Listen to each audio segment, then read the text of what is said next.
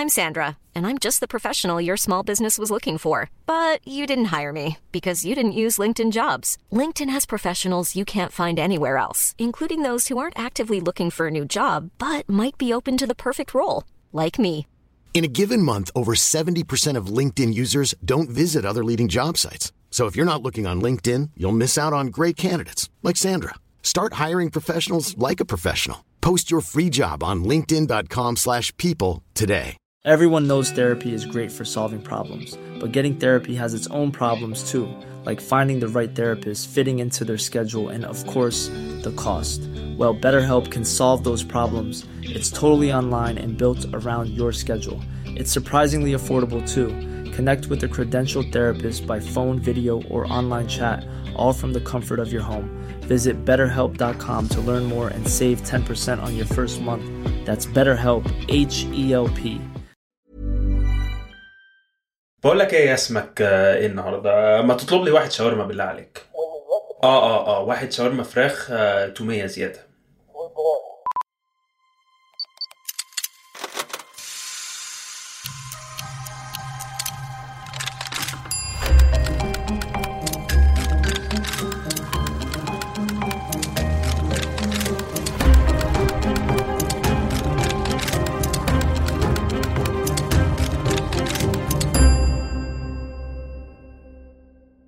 عذرا أحبائي المستمعين الجمال.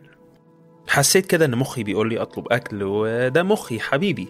لا تقول لي بقى صاحب صاحبك ولا ابن عمك ولا أي حاجة. ده مخي ومش بعرف أرفض له طلب الصراحة. المخ البشري من أبهر وأعظم الحاجات اللي ممكن حضرتك تتعرف عليها في مسيرتك في التعلم عن هذا العالم العجيب. إحدى الكتب المفضلة عندي The Idiot Brain بياخدك بالتفاصيل في اللي مخك مسؤول عنه وإيه اللي بيعمله عشان حياتك تمشي بالشكل اللي حياتك ماشية بيها دلوقتي. بشكل مبسط جدا مخك في أي لحظة من اللحظات بينظم ملايين العمليات المختلفة اللي بتحصل جوه جسمك وبره جسمك. خلونا ناخد مثال كده سريع على الجوع نظرا لأن أنا جعان جدا يعني. إحنا كائنات بتستهلك طاقة. أنت في يومك العادي بتستهلك طاقة في حاجات مختلفة. التفكير في الكلام العظيم اللي المقدم بيقوله دلوقتي بيستهلك طاقة. بتستهلك طاقة برضه في المشي من مكان لمكان. بتستهلك طاقة في إنك تضايق السيد الوالد وإنك تقرف ال sound designer وتقول له يحط موسيقى كونان وهو يصر إن هو مش عايز يحط موسيقى كونان في البودكاست بتاعك.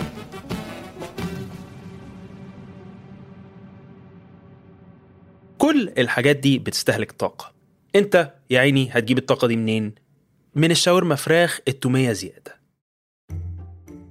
قد تكون معتقد إن عملية الجوع وتنظيم الأكل وطلب الشاورما كل ده بيحصل من كرشك الجميل أيها المستمع. لكن هذا خطأ علمي شائع. واوعى تتكسف من كرشك. مش كانوا بيقولوا إن الصيف ده صيف ال curves مخك بشكل مستمر في عملية تنظيم للأكل. لما بتاكل بطنك بتتملي لحد ما ال nerves أو الخلايا العصبية بتاعت بطنك تحس إن البطن اتملت. فتقوم تبعت إشارات كهربائية تقول للمخ قول للطور اللي بره ده يهدى شوية عشان الدنيا هنا زحمة. آه مش مش أنا اللي قلت الكلام ده ده الخلايا العصبية بتاعتك ماليش دعوة. لكن ده مثال صغير كده وبسيط على إيه اللي مخك بيعمله وإنت بتاكل سندوتش الشاورما الرابع أيها المستمع الجائع. بس تخيل بقى إن مخك في نفس الوقت بينظم دقات قلبك وحركة الدم في جسمك وتنفسك. وي وي وي. لستة طويلة عريضة من المهام اللي مخك بيعملها. ده حتى وإنت نايم مخك شغال.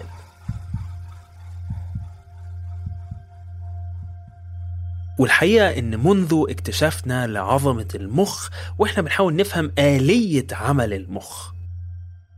إزاي المخ بيقدر يقوم بالمهمات دي كلها بالكفاءة دي كلها. وإحدى النظريات المطروحة لشرح طريقة عمل المخ كانت نظرية ال localization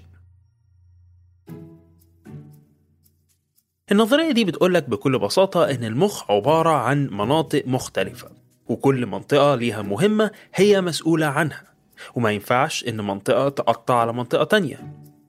مش هتلاقي في نظرية ال localization دي حتة في المخ بتقول لي حتة تانية في المخ. شكلك آه، تعبان النهاردة. اخطف لك كده حلم سريع وأنا أشيل الليلة النهاردة ما تقلقش. في نظرية ال localization دي منطقة ألف بتعمل مهام غير منطقة باء وهكذا وكله على بعضه بيعملك على بعضك يا مستمع الجميل. الرواد في النوع ده من الفكر كانوا علماء في أواخر القرن ال 18 وأوائل القرن ال 19 وكانوا مقتنعين اقتناع كلي بال localization وعشان يكتشفوا المهام بتاعة المناطق المختلفة كانوا بيجيبوا ناس عندهم مشاكل عقلية معينة بعد ما يموتوا ويشوفوا أنهي مناطق في مخهم هي اللي كان فيها خلل ممكن يشرح المشاكل اللي كانت عندهم وهم عايشين. فمثلا كانوا بيلاقوا إن المرضى اللي كان عندهم مشاكل في الكلام والنطق المناطق الأمامية من المخ عندهم كان فيها مشكلة. وبالتالي هي دي المناطق المسؤولة عن الكلام والنطق. والعلماء بقى كانوا بيقعدوا يشتغلوا مع بعض لرسم خريطة للمخ. بعد ما مثلا حد يعرف إن دي المنطقة العامة للكلام مثلا واحد تاني يبدأ يفصص المنطقة أكتر ويفهمنا تفاصيلها. لكن في هذه القصة المثيرة في الحلقة أيها المستمع خليني كده أخد break بسيط وأسألك سؤال. لو نظرية ال localization دي صحيحة إيه اللي يحصل لو منطقة معينة في المخ حصل لها مشكلة؟ خد لك بق قهوة كده معايا. قهوة جميلة. تفتكر إيه اللي هيحصل؟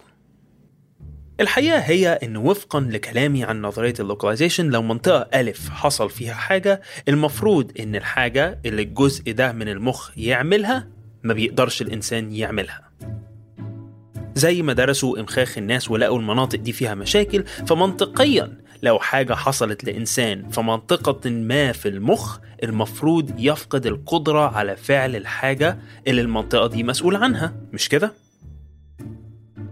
شكلك يا مستمع الجميل. لسه ما تعلمتش من حلقاتنا إن الموضوع عمره ما كان بالسهولة دي. والحقيقة إن نفس الموضوع ينطبق على المخ. مخك يا مستمع يا جميل أبهر حاجة في الوجود. طول الليل والنهار هو شغلانته إنه يبسطك ويسعدك ويسهل حياتك. غير لما بتوفر ثينك بس احتمال نتكلم عليها في حلقة قادمة. والحقيقة هي إن المخ مش متقسم قوي لمناطق بالشكل الصريح اللي اتكلمنا عليه قبل كده في نظرية اللوكاليزيشن. كل المخ بيعمل كل حاجة بس في مناطق الجزء الأكبر من مسؤوليتها هي إنها تعمل حاجات معينة. ده لا يمنع بقى إن كل مخك يقدر يعمل كل حاجة. لكن تقدر تقول إن دي طريقة more efficient أو أكثر كفاءة لأن مخك يتعامل مع كم المهام اللي وراه. بس ده مش الجزء المدهش. الجزء المدهش هو إن بالرغم من الفكر القديم بتاع إن المخ ما يقدرش يتغير إن المخ صلب كده إلا إن في جزء في علم العقل بيدرس حاجة اسمها النيوروبلاستيسيتي كلمة neuro دي تعني عصب و plasticity تعني ليونة فحرفيا الكلمة على بعض معناها ليونة الأعصاب اللي في المخ. ال neuroplasticity دي معناها إن مخك مش صلب بس بيقدر يتغير وينمو ويتطور ليتعامل مع اللي بيحصل لك. نظرا لإن كل مخك ممكن يعمل كل حاجة فمخك لما بيلاقي إن في حاجة مش ماشية بالشكل اللي هو عايزه يقدر يغير من تركيبته عشان يسهل حياتك عليك. تخيل تخيل كده يا مستمع. تخيل إن المخ اللي أنت بتشتم فيه عشان مش عارف يفتكر إجابة في امتحان آخر السنة هو هو نفس المخ اللي عنده استعداد يتغير عشان أنت وانتي تبقوا مبسوطين. اخص عليكم. اخص. ليونة المخ عبقرية علمية لأننا نقدر نستغلها في إننا نساعد الناس. إزاي؟ خليني بقى كده أحكي لك حكاية شيرل. شيرل عندها مشكلة في حاجة اسمها ال vestibular apparatus. ده عبارة عن الجهاز اللي موجود في جسمك للتوازن.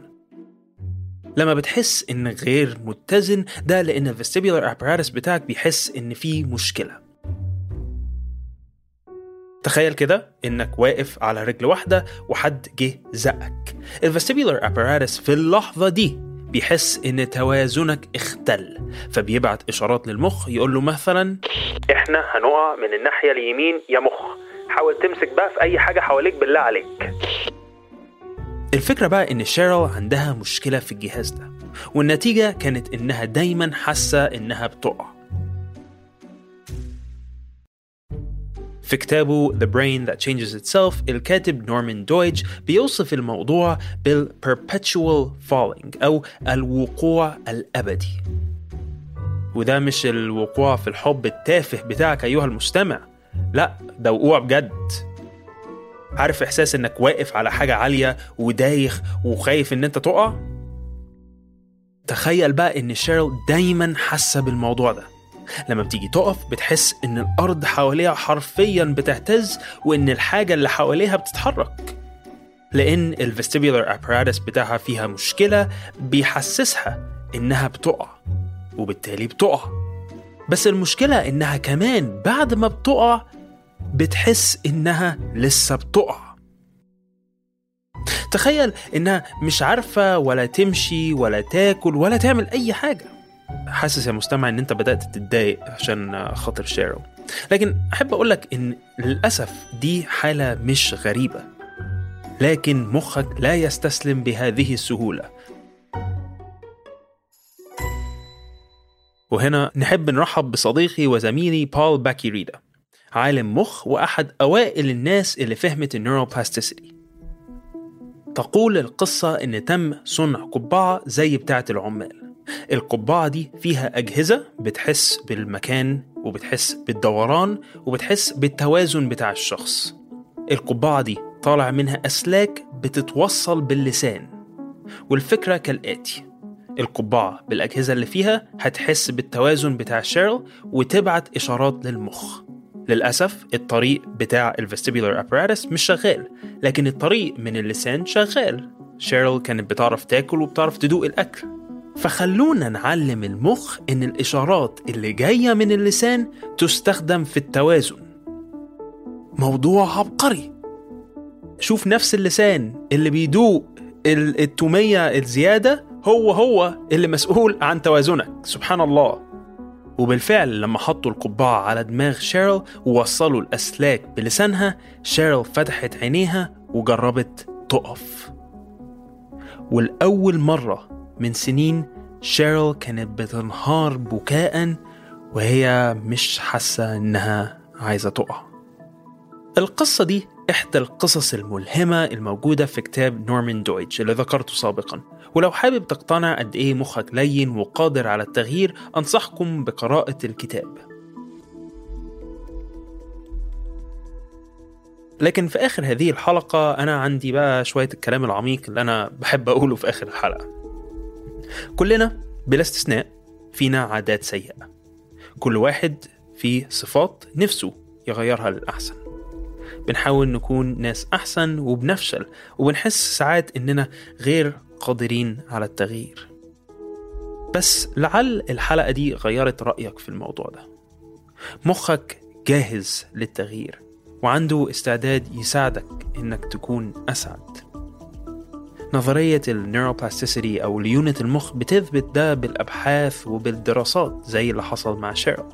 لكن حابب أفكرك أيها المستمع الجميل إن الموضوع محتاج حاجة واحدة منك وهي إنك تعزم على التغيير وتقف بنفسك للتغيير الإيجابي. وتصبحوا على نور.